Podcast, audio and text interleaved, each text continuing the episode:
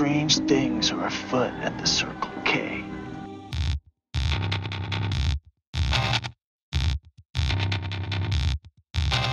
I'm very important. I have any leather-bound books, and my apartment smells of rich mahogany. I'm friends with Merlin Olsen, too. He comes over on occasion.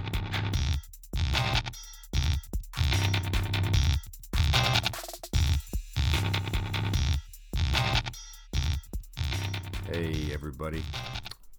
Thank you for tuning in, turning on, downloading. We're making a lot of headway on iTunes. I think we have like 3 downloads and 2 of them are mine. So, man, that's fantastic. But anyway, if you found this podcast, I appreciate it. And I will try to be somewhat entertaining, somewhat informative, and somewhat idiotic. Nevertheless, this is a special edition of Strange Things Are Afoot at the Circle K, UFC edition. This will be the second UFC edition. I will do more UFC editions, probably close to major fight cards. This is just a fight night, but it was, I thought, an exciting one because the women's bantamweight is probably one of my favorite weight divisions to watch. I've always enjoyed the women's divisions, both of them. And, well, there's about to be 3 of them. But women's bantamweight has always been entertaining, and women in MMA have always been entertaining for a long time since Gina Carano first was entertaining me in Strikeforce. So, Shevchenko versus Pena just got through. Watched the press conference, so there's a lot to talk about. Let's start a little bit farther down the card. Aljamain Sterling versus Rafael Assuncao. It was a really close fight. Aljamain Sterling got his second straight loss. It's going to be tough. That's they're having a tough time there at the Longo Serra fight camp. There's, Chris Weidman and Aljamain Sterling, Al Iaquinta. None of them are doing very well. Al Iaquinta looks like he's retired from MMA. Tough loss by Chris Weidman, his last outing, last couple outings, I should say. And Aljamain Sterling has looked probably the best out of those 3, but nonetheless, he's lost his last 2. It's a tough one, but, the kid's young, got tons and tons of talent, so I don't think it's going to be that big of a hiccup. He's just moved up in competition quite a bit, so, Rafael Assuncao looked like for a while that he was going to be a number 1 or number 2 contender. He had a good fight with TJ Dillashaw. I think he just was underprepared for what TJ Dillashaw brings to the table, but he also beat him before, so he's definitely in the top 3 or 4 in that division. So I'm not surprised, but Sterling, hung with him and he's right up there. Sorry, I'm drinking into the microphone again. My Bai antioxidant super tea is very delicious. Anyway, so next fight that is of note, I guess, Nate Marquardt lost. It wasn't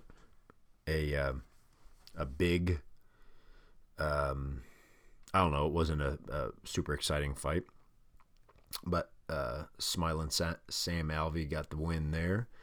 Now, moving on to the main card, first fight, Bruce Leroy, fighting that kid from Mississippi, Knight, I believe his last name was. I've never seen Knight fight before, not that I remember at least, but he looked good. He looked real good. Bruce Leroy looked like he was doing well. He had decent head movement. He started to get a rhythm, and then he just, the pressure the physical pressure that this guy Knight was putting on him just proved to be the difference, and was super aggressive and was opportunistic. Got his back, choked him out. It was a good finish. So, you know, Alex Caceres is a fun fighter to watch, but, you know, I really don't know where this puts him in the division. Hopefully he can bounce back. He's just he's very long and lanky, but it just seems like he gets tossed around a lot at this weight division. So maybe he's got to put on a little bit of mass. I don't know. I mean, not that answers that's the answer to everyone. You know, I don't know what that would do to someone striking or whatever, and not that it's that easy, but strength and conditioning program might do him some good. But you know, I'm just a fan. I don't train. I can't you know, give a fair assessment of that, because you know it's not like he got outclassed. He just, you know, he to be quite honest, he had his back for a long time, and he had some very good defense, and Knight had a very tight body lock on him for the entire time, and he finally caught him in the end. So you know, no disrespect to Alex Caceres, because he was showing some very promising defense, and it looked like that he almost turned into it.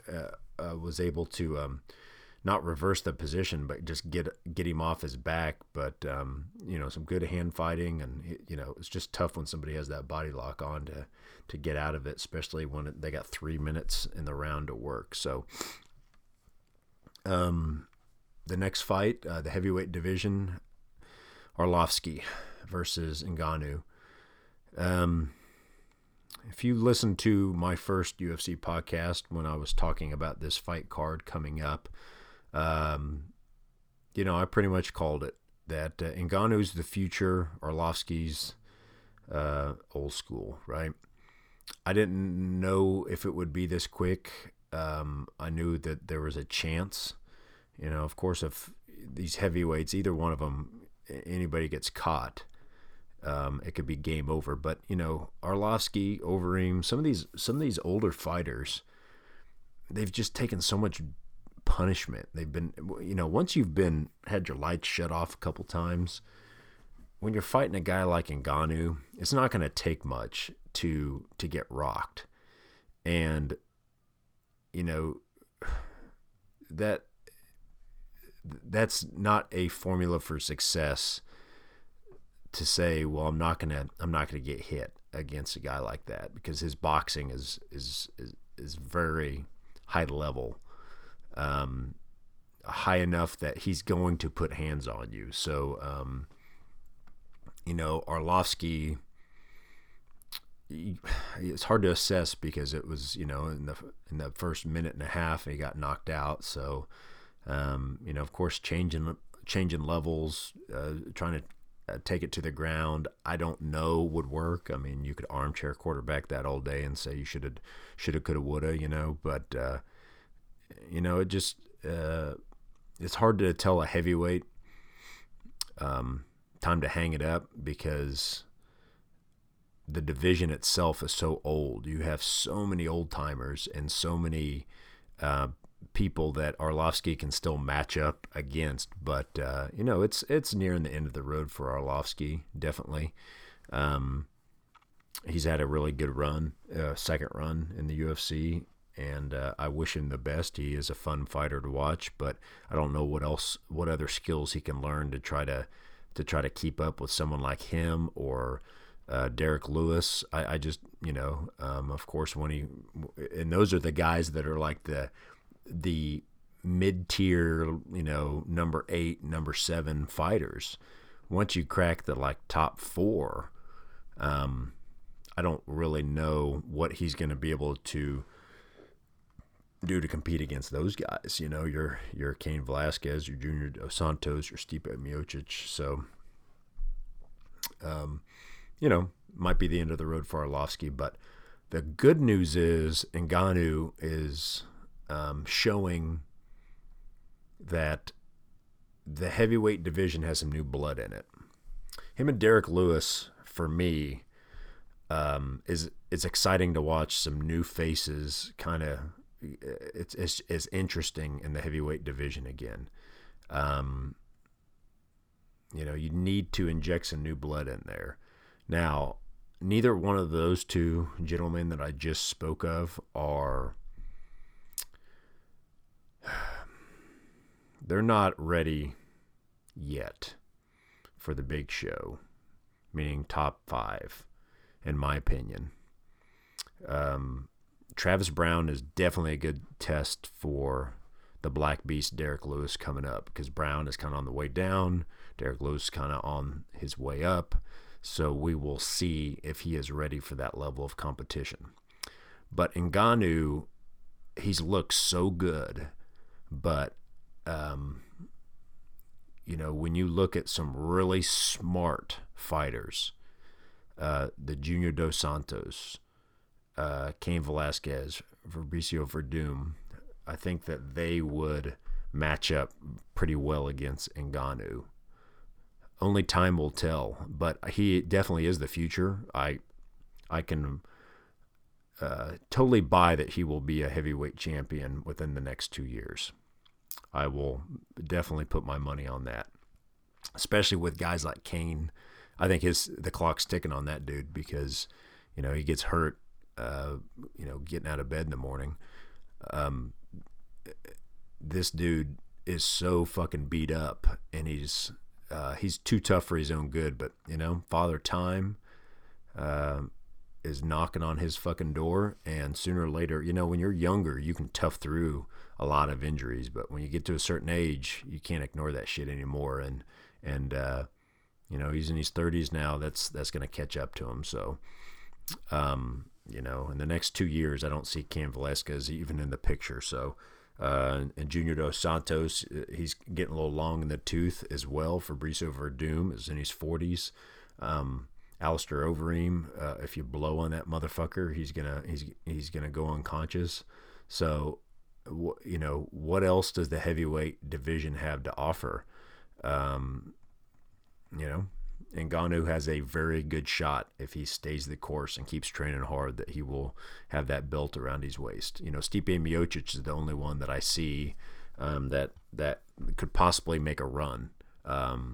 I mean, he's already kind of making a run, but you know, he's talented, he's young enough, he's tough enough, he's got the power. But man, I would not want to face Ngannou right now. Okay.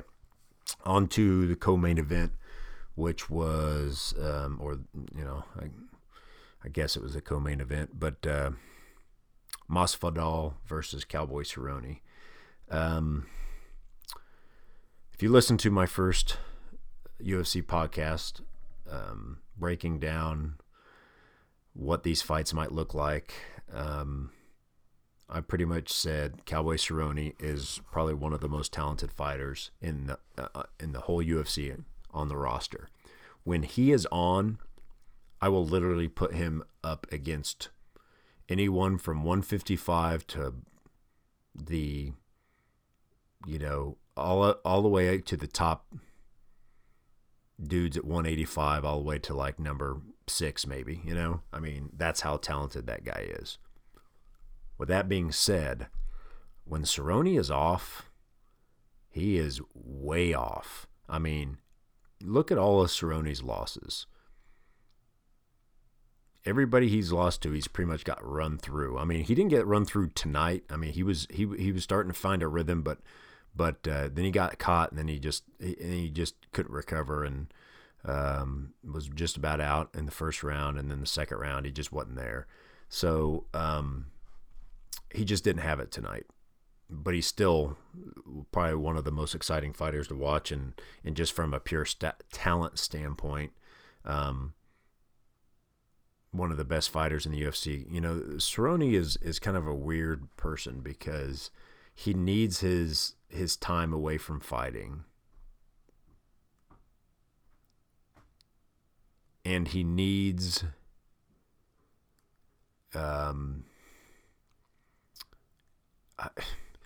it's hard to determine what's going wrong with him, because you know, he won four in a row at a new weight division. He just looked like he was unstoppable, and he does that. He just looks unbeatable, and then he just hits a brick wall. And I don't know if it's just him getting in his own way. He's trying to fight too much. He's not. Who knows? You know, I mean, coming from somebody that's just a fan like myself, that's not a fighter. I have no idea what the correct combination is. I think at the end of the day, it's just you don't know what Cowboy you're gonna get. But when he gets in a rhythm, you know, he's always gonna be competitive, and he could definitely hold a title. It just seems like once he gets to a certain tier of competition, he just can't sometimes put it together always. So, you know, we'll see what the future holds for Cowboy. He will be back, I'm sure, sooner rather than later, and will avenge this loss, I'm sure. You know, he's a gamer. He's one of those dudes that, you know, you can put him up against anybody. And if he fights smart and fights his fight, he's going to win. Now, on to the main event, which was a very interesting fight, and one that, you know, I definitely didn't call it. I don't think anybody called it, but I did say in my last podcast that Valentina Shevchenko is no slouch on the ground. I mean, go back and listen to that podcast, and I said, you know, she's taken everybody down. I mean, she looked damn good against Nunes in that third round. I mean, if that was a 5-round fight, I think she would have won. And she was reversing positions. She was holding her own on the ground. I mean, don't get me wrong, she was getting beat up, but she wasn't. She was still in the fight. And she looked strong with her takedowns against Holly Holm. She looked strong with her takedowns just about, I think, every UFC fighter that she's fought thus far. So I don't know if people were sleeping on her. I don't think they're sleeping on her as much as it's, you know, we're still kind of in that old school mentality where we want to put fighters in a category of striker, grappler, wrestler. And it's very interesting because the women's bantamweight has been very one-dimensional until just, you know, a little while ago. And think about all the champions that they've had, you know, starting with Ronda Rousey, extremely one-dimensional fighter. Holly Holm, well, no-brainer there, very one-dimensional. Even Miesha Tate, you know, she was tough, but she was very one-dimensional. I mean, her boxing was coming along, but, I mean, her kicks just sucked.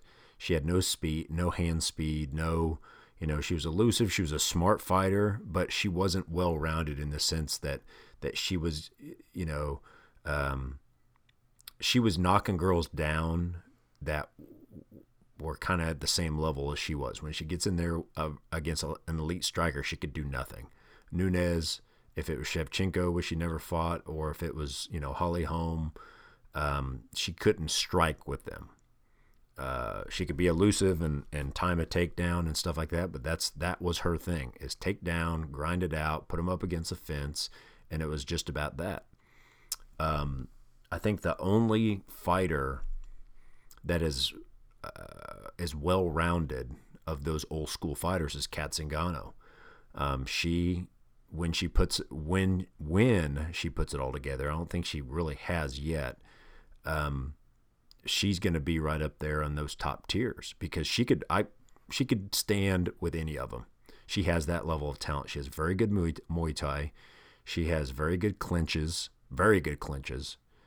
good knees, good elbows, very good wrestling, underrated grappling, jiu-jitsu, very good at reversing the positions, awesome in scrambles. She just is overly aggressive. She's almost too aggressive for her own good because she just sometimes gets in bad positions.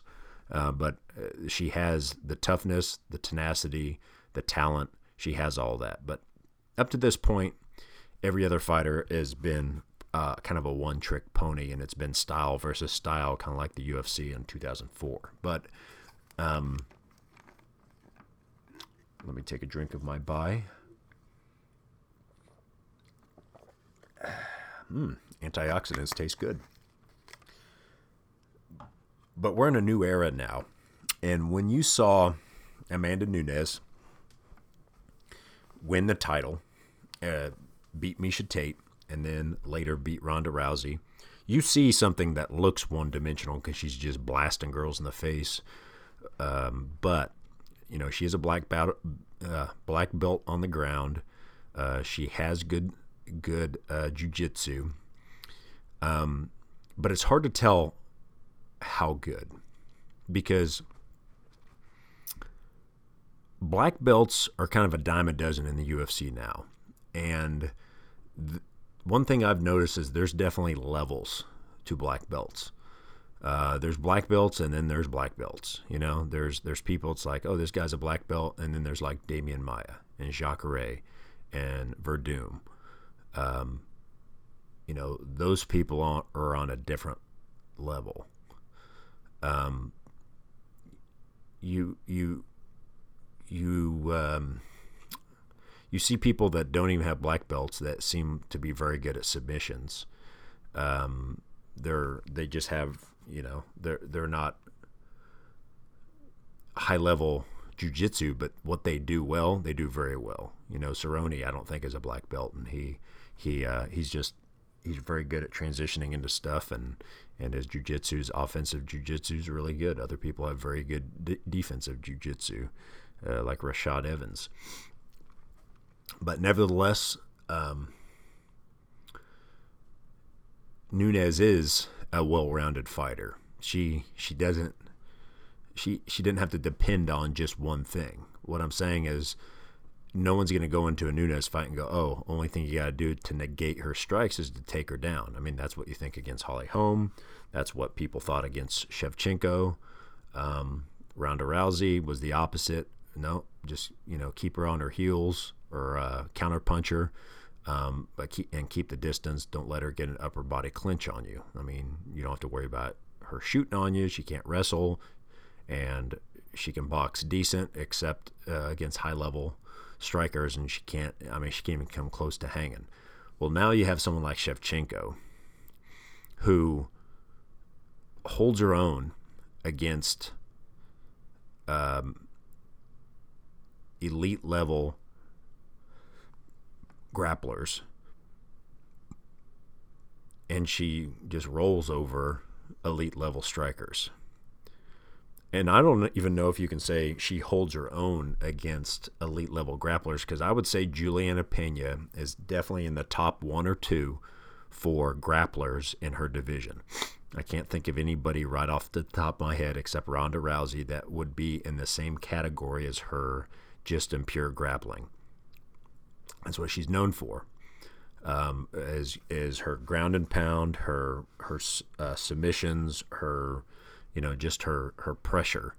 And she was a lot bigger than Shevchenko. And Shevchenko took her down twice. Shevchenko was on the bottom and got an armbar and tapped her out. That says something. Pena grappled with her the entire fight. Didn't stand and trade at all.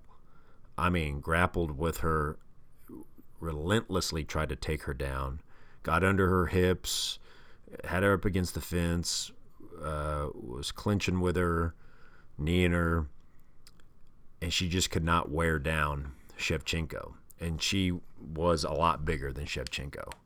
That should tell you something. That's scary. And it's scary because, you know, Shevchenko, yeah, she's strong, but she is very small for the division. And she wasn't even coming close to being outclassed. Now, she was being controlled by Pena. You could tell Pena had the size, but by no means was she getting worked over. She was just holding her own until she exploited those openings that Pena gave her. I mean, that right there is the mark of a seasoned veteran and of somebody that is scary in the octagon when they're an opportunist. Not somebody that forces it, not somebody that's over aggressive. This is a smart fighter. This is someone that's been in a lot of fights. This is someone that beat Joanna Jędrzejczyk and Muay Thai. This is someone that is a highly decorated Muay Thai fighter and now is committed to mixed martial arts. And who knows how her wrestling is. What I see that she's got some decent takedowns, but it's more derived from the Muay Thai type takedowns, a lot of trips and things like that. But, I mean, that armbar against Juliana Pena, maybe Juliana Pena just underestimated her, but it was an eye-opening thing. And so we're finally seeing women's MMA, I should say women's bantamweight. You're seeing some well-rounded fighters. You're seeing the next title fight is going to be the first time that we're seeing two well-rounded fighters going at each other for the title. Not striker versus grappler, not wrestler versus judo, think of every single fight. When Ronda Rousey was making her meteoric rise, it was always this versus this and judo versus this. And then, and then it's like, well, my boxing is just as good as Betch's, And there for a while, it looked like, well, Ronda Rousey had a couple tools, but she was not even close to being a complete martial artist. She didn't kick. She didn't wrestle. Shevchenko can kick. She can punch. She can ground and pound. She can wrestle, she can take down, she obviously has jiu-jitsu, she can play the clinch. That is a complete mixed martial artist. All those things. That's what John Jones does. That's what John Jones, why he has been unbeatable, because he can do all those things, and he can do them all well. I mean, he went on a run there where his jiu-jitsu just looked phenomenal. When, he choked out Machida and... he submitted Vitor. I mean, those are two black belts on the ground. Brazilian black belts. And then he outstrikes people. Then he out-wrestles an Olympian. I mean, that's like right out of the John Jones playbook. That's why the women's division is getting exciting when you have people like that. When you can't go, okay, this person is just going to run over this person. Remember when Cejudo, everyone's like, can Mighty Mouse negate Cejudo's gold medal wrestling? And we found out the answer to that.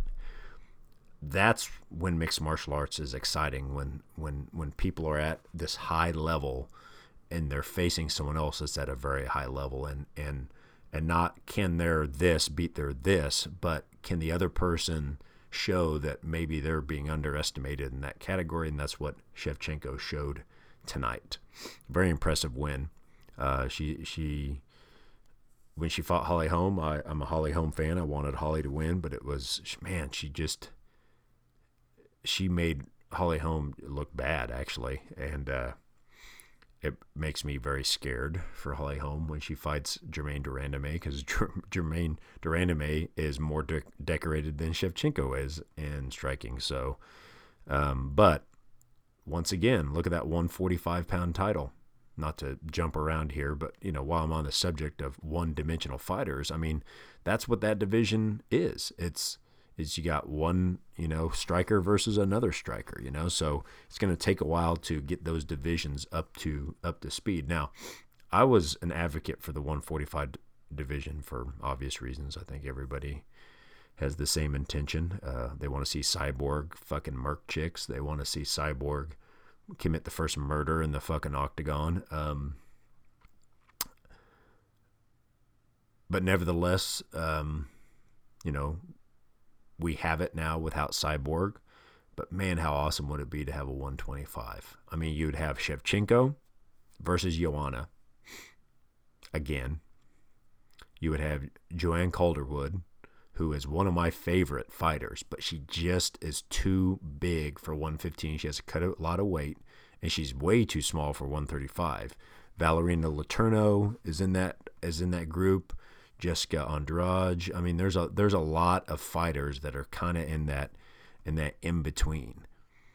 I would love to see a 125. I think it would be phenomenal to see that. But you know, because someone like Michelle Waterson should be what a 155 or 115 pounder should be. I mean, she could be champion if all those other girls would move up to 125. But there's so many big girls, quote unquote, for the 115 division where they cut a lot of weight, that it's going to be hard for someone like Waterson to crack that top, you know, 3 or 4. There's, you know, it's going to be tough for her. You know, I'm a big fan, but we'll see. But that 125 pound division would be something I think that would be beneficial in the long term for women's MMA. Invicta already has it, and I'm a big fan of Invicta. So, and you know, it's kind of a catch-22. I don't want UFC to completely just farm all of Invicta's talent, but I'm pretty sure that's probably why Zuffa bought it in the first place, to be kind of the farm team for women's MMA. But anyway, I digress. So it was a phenomenal fight. It was an eye-opening fight, and anytime that you have a fight like that, that it opens your eyes to some new possibilities, it's interesting. Because now every single woman in that division has to take notice, like, well, the recipe for beating her is not taking her down, is not, you know, that's not the recipe. So that's interesting. During the press conference, they talked a little bit about Dana White was actually on the press conference, which was nice. I'm actually a Dana White fan in the sense of I don't think he gets enough credit for what he has done for the sport of mixed martial arts, and people just love to hate on him, and people hate you know, just love to try to dig at him for being the cause of every fucking problem that's in the UFC. But I'm not one of those people. I'm not afraid of criticizing things that he says. He is definitely a promoter. He definitely does not always tell the truth about shit. But, you know, it's like anything else. You sometimes you can't show your hand because you're trying to, you know, promote a fight at a certain time, so you're not going to say exactly, you know, you're not going to announce something before you can, and so you might, you know, kind of head fake left, and so, you know, and then end up going right later on. I don't have a problem with that. But he was asked about Conor McGregor. For those of you who don't know, Conor McGregor had a pay-per-view interview today. That's interesting. So he charged money to for people to watch him be interviewed, and they asked him lots of questions, but mainly about like Floyd Mayweather and all that shit. And he said, I'm paraphrasing here, that his next fight is going to be against Floyd Mayweather or a boxing fight. He alluded to Manny Pacquiao or Floyd Mayweather, and basically he said, fuck you to the UFC. And I found this a little unsettling. Now, I'm a Conor McGregor fan. I'm definitely not a super fan. I'm definitely not a fanboy.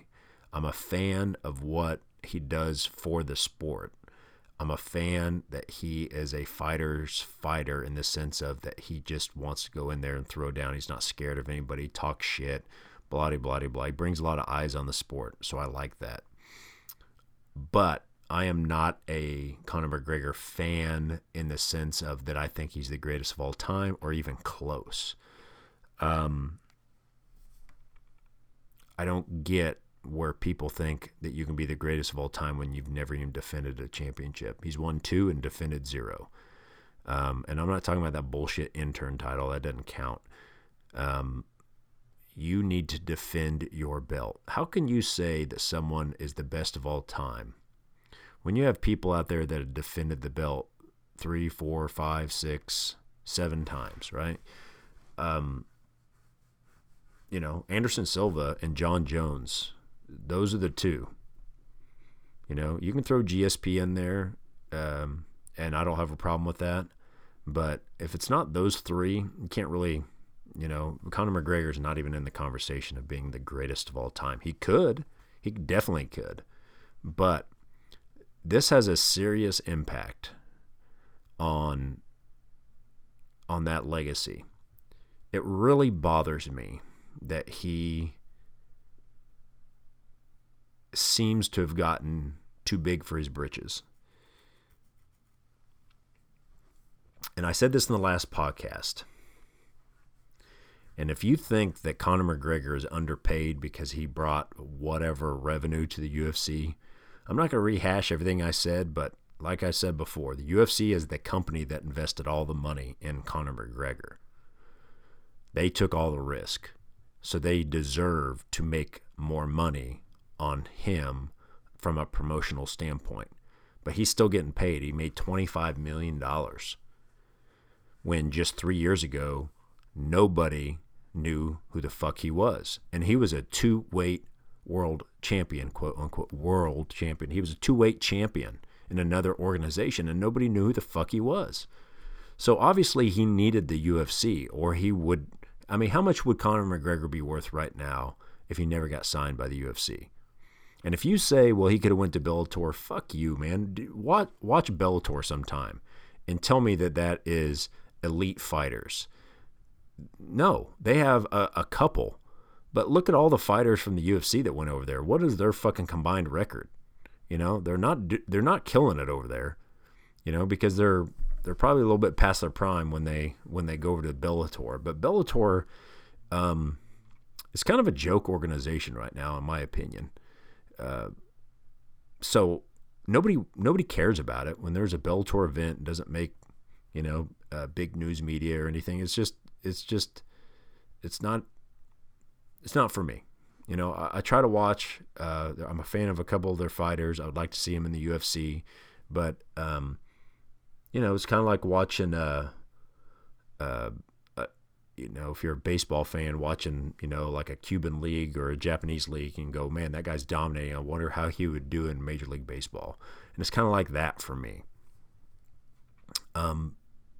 But anyway, McGregor would not be who McGregor is now if it wasn't for the UFC and their promotional machine making him into what they have made him into. And now he thinks he deserves ownership stake, or he says, fuck the UFC, or I'll make this fight without you guys. You know, he has a fucking contract. And it bugs me when you see fans that it's only one-sided.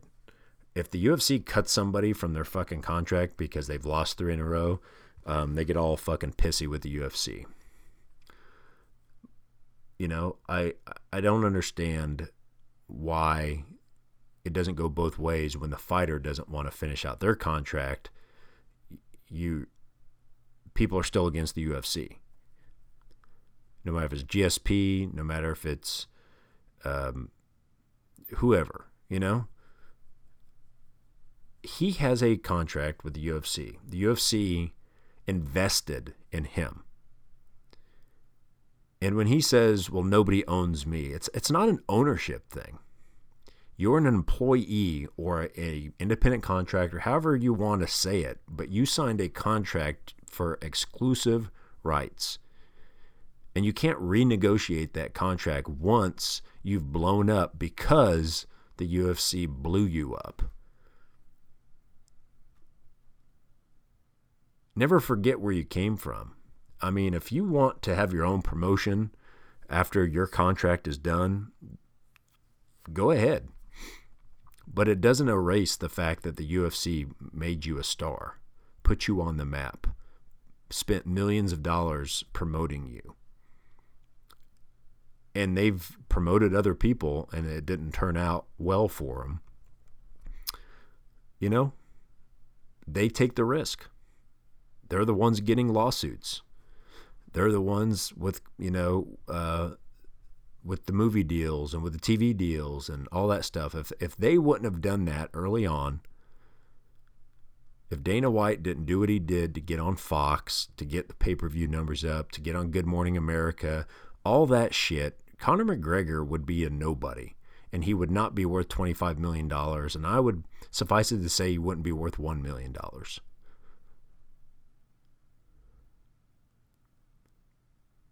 So it irks me as a UFC fan when I see UFC fighters that they just decide it's all about the money.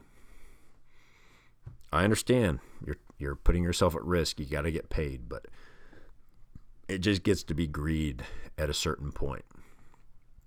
You're not doing it for the fans anymore. You're doing it for you. And it's very transparent when that starts to happen. And that's why you start to lose fans. That's why Ronda started to lose fans. And that's why Conor will lose fans if he says, well, I'm going to go box and just be some fucking circus sideshow. Who the fuck wants to see that?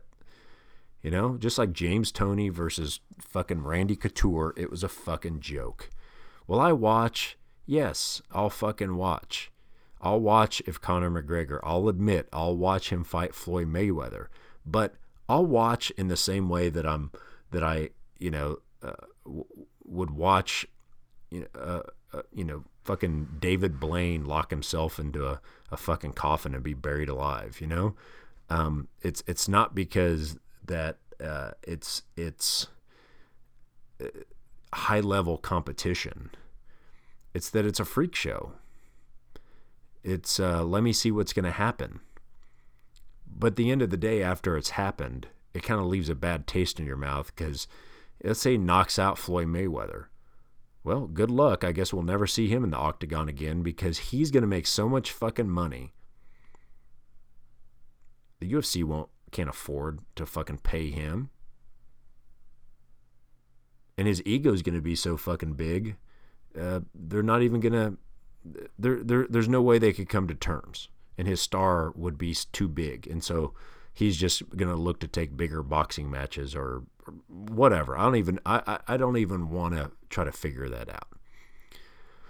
But if he gets obliterated by Floyd Mayweather, it makes UFC look bad. Now our sport took a step back. Now he has to go back to the octagon with his tail between his legs, and his stock went down. And he's still going to demand Conor McGregor type money, and it might not be there. Who knows? And you might have a lesser product, or you might have a defeated fighter mentally, and lo and behold, we don't get the Conor McGregor that we want. I want to see Conor McGregor versus Khabib. I want to see him versus Tony Ferguson. I want to see him against Jose Aldo. I would like to see him against half a dozen different fighters. I want to see the Conor McGregor that was fighting every 4 months and had a chip on his shoulder. But now, like everyone else, just like the Rocky movies, he's made so much money, he's just going to go ahead and just be this prima donna and isn't a fighter's fighter anymore. Now he's a promotion machine. Now he's copywriting his name. Now he's doing all those things that people do when they get too big. Is for the first time, on YouTube the other day, I saw him slap a camera out of somebody's hand that was taking a picture of him.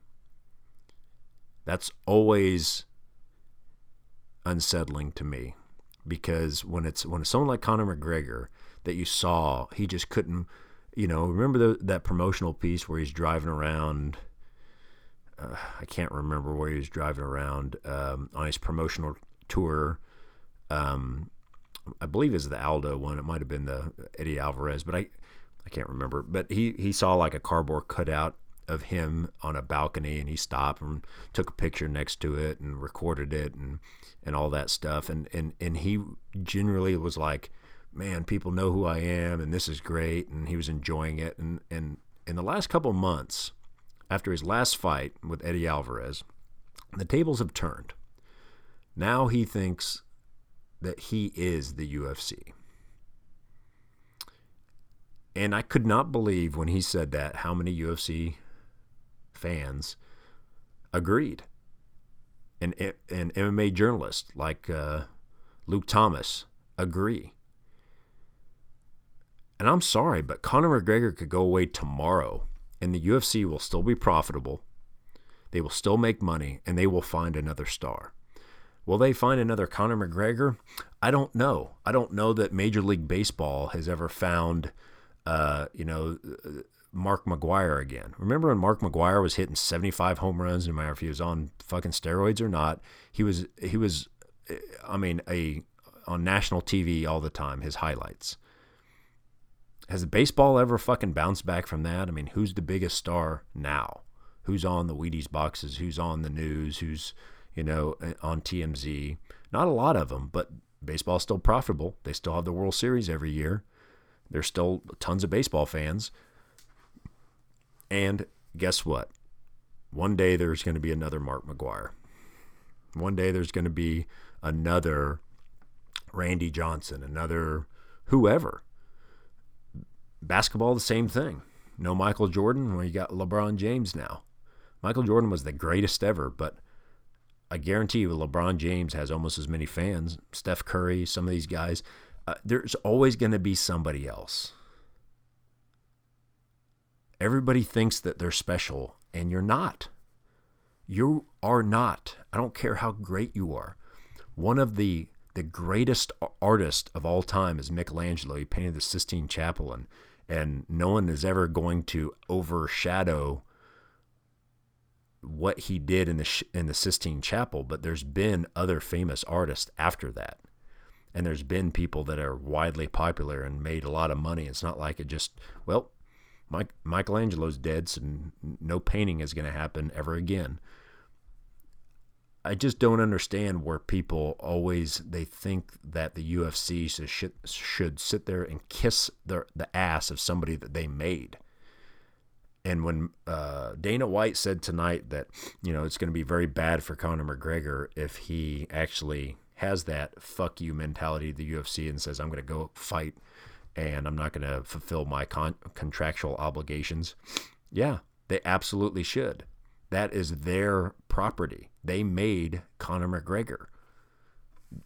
They should hold him to his fucking contract because he would hold them to their side of the contract. I mean, how many times has he renegotiated the contract? How many times have you heard fighters renegotiate a contract with the UFC? I've heard quite a few. I mean, Tony Ferguson just did it. But explain to me this. When's the last time that you heard of a fighter signing a big deal? Hey, I'm on a new fight contract and now I'm not making $80,000 a fight. I'm making $160,000 a fight show money. And that person goes on a 3-fight losing streak. Yeah, the UFC can cut them. But when's the last time you heard them say, hey, we're not going to cut you, but we're going to renegotiate the contract and we're going to pay you $80,000 again? Has that ever happened? Not to my knowledge. My point is that it can't just constantly be one-sided. Should there be a fighters union, all that shit? Hey, in all due time, if that's what the fighters want, they can do it. But I hate to say it, a fighters union is not going to solve all their problems. They are choosing an individual sport. They negotiate their contracts. And as soon as they get some power, they abuse it. So what is wrong with the UFC? Because I don't see them abusing their power. I don't. I don't see it. I hear how much money these people are making undisclosed. That isn't listed, or Dana White saying, hey, I'm going to pay for this, or hey, I'm going to go ahead and give you your show money because you're, someone didn't make weight. I mean, that happens all the time and they don't have to. Do fighters have some bad deals? Sure, but they fucking signed it. They signed the contract. I don't understand if $8,000 a fight is not enough for you to get punched in the head, knocked unconscious, then why are you fucking signing that contract? It's because you understand it's an opportunity. You understand at the time that it's like, hey, no one else is offering me $8,000 to get punched in the head. So that's how much you're worth. If you put your car on eBay right now and you say your car's worth $12,000 and it's up there for a fucking year and not one person will give you a dime over $8,000, then guess what? That's how much your car's worth. It doesn't matter what the blue book says. It doesn't matter what the black book says. It doesn't matter what the Ford dealer says. Unless that Ford dealer is willing to give you $12,000. But if he's only willing to give you $8,000 and 100 other people, that's all they're willing to give you, then guess what your car's worth? That's how you know how much something is worth. Something is only worth as much as someone is willing to pay for it. There's not a set price. And if someone is willing to give you $8,000 and that's not enough, then you need to go get a counteroffer somewhere else. And I hate to tell you this, but if you don't, then that's how much you're worth. Sorry. That's just the facts. And I love the fighters. I want the fighters to be taken care of. I really do. I wish all of them could make $1 million. But if all of them made $1 million, the UFC would not be what the UFC is. They would not be able to do what they do. They deserve to make a profit as well. Now, when you talk about, share marketing and or the fair market and the fair split and all that stuff, that's another conversation for another time. It really is, because you can't talk about fair market when the majority of the people sign the fucking contract. All of them do, but they only complain when they hear how much someone else says they should be making. Someone like Ariel Helwani or Luke Thomas or some of these MMA broadcasters that have to fill a couple hours of content a week, so they just, make up some controversy, or they like to rile up fighters against the UFC, and they got a fucking axe to grind with Dana White or the UFC, so they just use their media influence and voice to do so. And I'm not saying that their opinion isn't valid, because maybe they honestly believe that these fighters deserve more. But when a fighter makes $300 or $500 at the shows that they were making, and then they go from $500 to $8,000 or $3,000 or whatever they make on the undercard, that's a pretty good jump up. That's a pretty significant bump up in pay. And they're not investing any more money than they were investing before.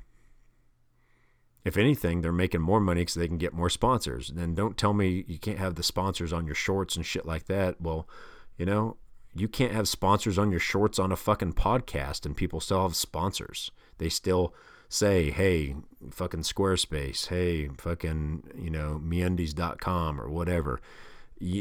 There's creative ways of getting sponsors. There's lots of UFC fighters that have fucking sponsors.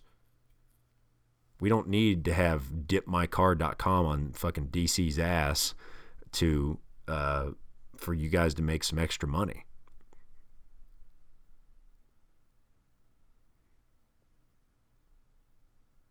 The UFC has the right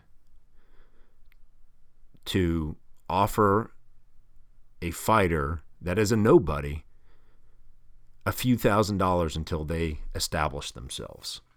We have something in this country in the real world. I like to talk about the real world because that's the perspective of this podcast. But the real world has something called interns.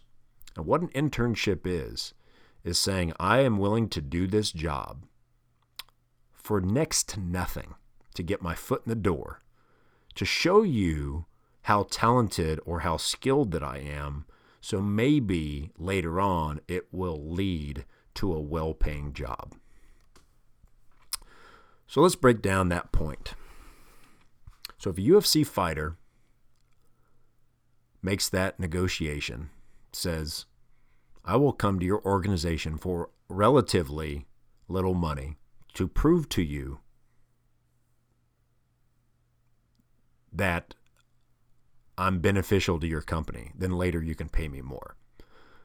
Okay, so Conor McGregor comes to the UFC, and I guarantee from his first contract to what he makes now is he probably got a 1,000% fucking raise. Now, let's just talk about like Joe Schmo fucking that's on the undercard. Did his pay go up? Well, if you're a 2-3 fighter, why should your pay go up? No different than if I'm an intern that keeps fucking shit up. Why the hell should they offer me a big fucking salary? There's something about when you do certain things in our society, no matter if it's being an actor, musician, entertainer, whatever.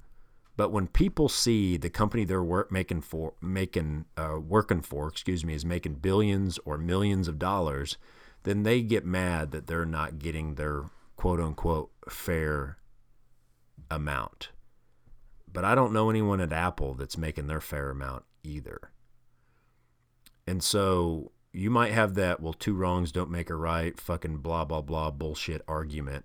But that's just the way the world is. Whoever assumes the most risk in that situation, when the iPhone tanks and stock prices go down, they don't go to those fucking employees and say, we're going to pay you $1 less an hour because our stock prices went down. They're assuming the fucking risk. Now, they have every right to lay people off or whatever else, but the market dictates how much you get paid. And I'm all for, raising the minimum wage and all that stuff, but understand this, whatever the fair market value, whatever someone that the majority is willing to take for that job, then that's how much it's worth to do. And when you work at Walmart, when you work at KFC, when you work at Apple, you don't negotiate your salary. It's an hourly rate, and it's not up for negotiation. This is what you start, and after 6 months, this is what you make, and that's just how it's structured. There's nothing to negotiate. But when you're in the UFC, when you're in a media company or a entertainment company, when you first get your first contract, I'm sure there's not a lot of negotiating. There's some negotiating because Sage Northcutt made more right off the bat. How do I know that? Because everybody bitched about it. But he's bringing more eyeballs than Joe Schmo over here. Now, if I was let's say the UFC signed me tomorrow. I don't have any fans. I'm not bringing anybody. There's nobody that's tuning in to see me. So what am I worth? If it's $2,000 or $8,000, I'm getting a good deal. No matter if I'm getting punched in the head or not, I'm agreeing to get punched in the head. If it's not a good deal, then don't sign the contract. But if somebody that's super famous, no matter if it's CM Punk or Kimbo Slice, no matter if they're a good fighter or not, they are bringing revenue with them. They are adding zeros on the end of people's paychecks. No matter if it's the UFC or whoever, somebody's making more money, or they wouldn't pay them that amount. They would not pay Brock Lesnar what they pay him unless he's bringing significantly more money than that. So if you believe that you are making people tune in or buy pay-per-views, then go ahead. Ask for more money. You should, and I fully support that. But when you see fighters get on the mic and talk about how they're being treated and they're underpaid and all this stuff, and I'm like, I don't even know who that guy is. And chances are, if I don't know who you are, then nobody else does either. And so that means no one's tuning in for you. And so that means you're still in the opportunity stage where you're trying to get eyeballs on you. Every fighter in the UFC was a nobody at one time. And yeah, there's some prospects that are more hyped than others, but if you go out there and you starch everybody, you're going to have eyeballs on you. And then you have an opportunity in your next contract to renegotiate. Just like at any company, if you work for Apple and you make minimum wage and then you somehow work your way up to management and you show that you can do something that no one else can, you now have some negotiating abilities. That's the only thing in this world that gives you negotiating abilities. Why does McDonald's not negotiate their minimum wage? Is because anybody can do that job, relatively speaking. But if it took some skill only 1% of Americans had, believe you me, you can negotiate that.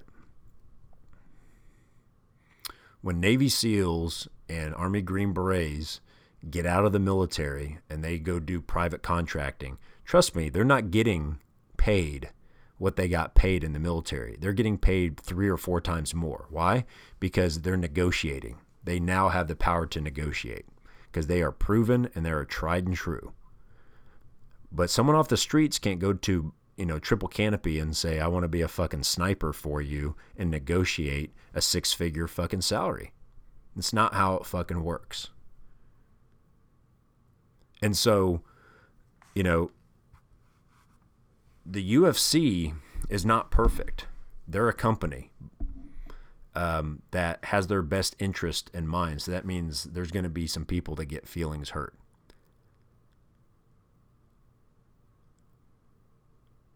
So if a fighter, if they have a whole bunch of fighters on a fucking card and that card flops, they still pay those fucking fighters. They are assuming the risks. And so if they pay Conor McGregor $1 million and they make, $50 million, they don't owe Conor McGregor anything except what Conor McGregor agreed to. And then they renegotiate, and then they renegotiate, but they renegotiate when those contracts are up, unless it's just a one-fight deal.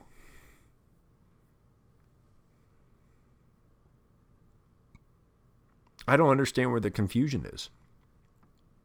When Conor McGregor says, fuck the UFC, he would not be saying that if he lost his last 2 fights. What would you think if Conor McGregor had a I get $3 million a fight contract and he lost his last 2 fights? You think the UFC would want to give him $3 million for his next fight? They have 2 options, either pay that or cut him. And I don't even understand if they cut him, if they still have to pay him. I don't know.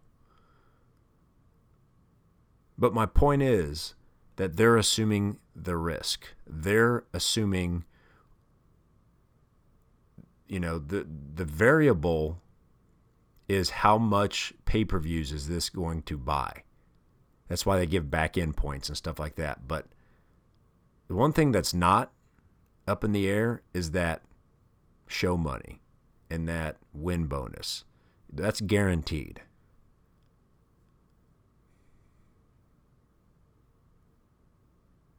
And so it really irritates me when I see people defend the fighters once they get such a big ego that they believe that they deserve something more than they're worth. Like I said, Conor McGregor is worth $25 million. He's absolutely worth $25 million. Not a fight. He might be worth $5 million a fight. I'm not talking about pay-per-view points, but he might be worth $5 million. But the market will dictate that. That's what I'm saying. You'll find out real quick. If the UFC says no, and Bellator says no, and ONE FC says no, you find out real quick he is not worth that. UFC doesn't want to pay Fedor Emelianenko $1 million a fight, but Ryzen will, and so he is worth that. He's just not worth it to the UFC.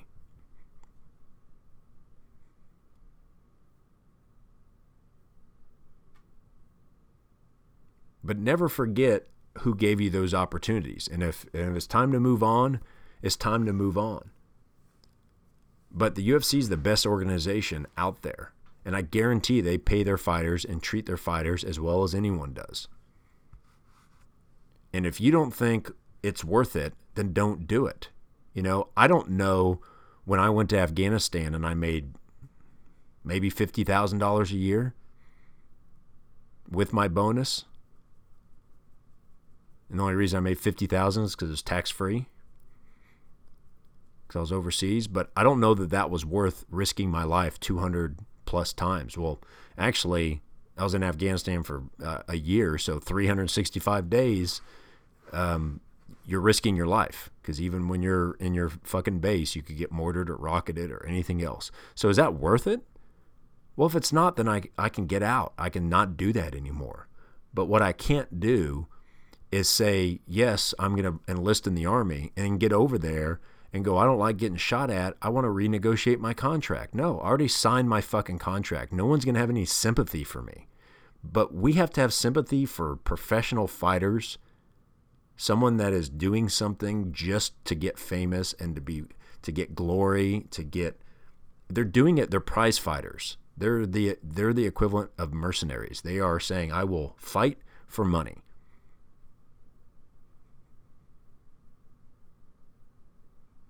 They're not saving lives. They're not performing miracles. They're entertaining, and that's it. And I love it. I think that is enough. I think I've said enough, and it's time for me to sign off. Check us out on the website, footpodcast.com. We're on Stitcher. We're on iTunes. If you find this podcast, leave a comment. That would be super cool. And hit me up on Twitter sometime. Tune in next time. Hope you, everybody out there, is safe and enjoy your life. Till next time. Bye-bye.